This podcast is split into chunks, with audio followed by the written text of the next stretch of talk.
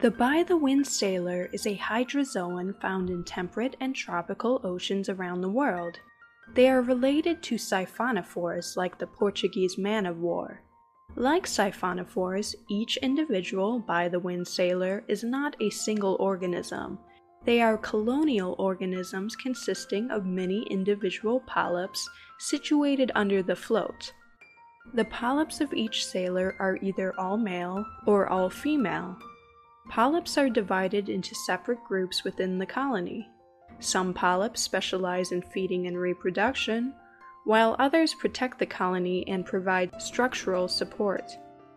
By the wind sailors are part of the Pleuston, a group of planktonic organisms that live at the water air surface.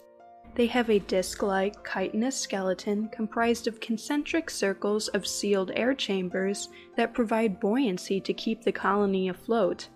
The disc, called a pneumatophore, is oval with a sail.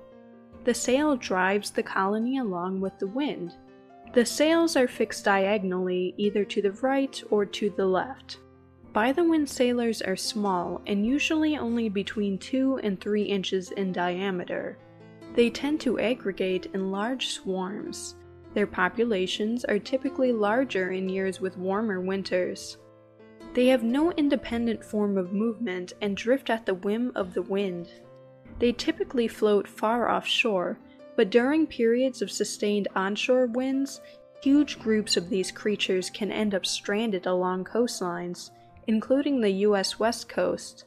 This is especially common during spring and early summer. After time in the sun, they dry out and lose their pigmentation.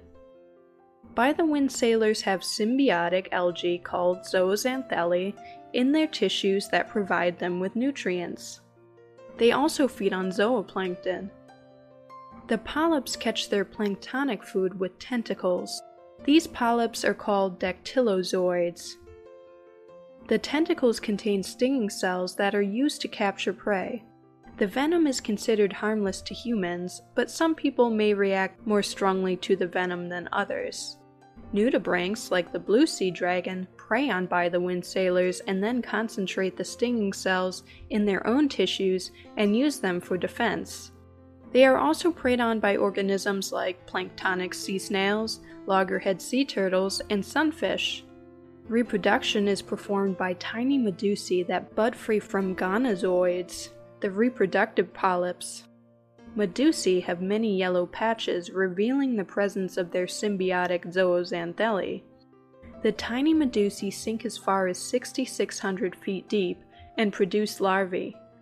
The developing larvae float and rise back to the surface as they take on their adult forms.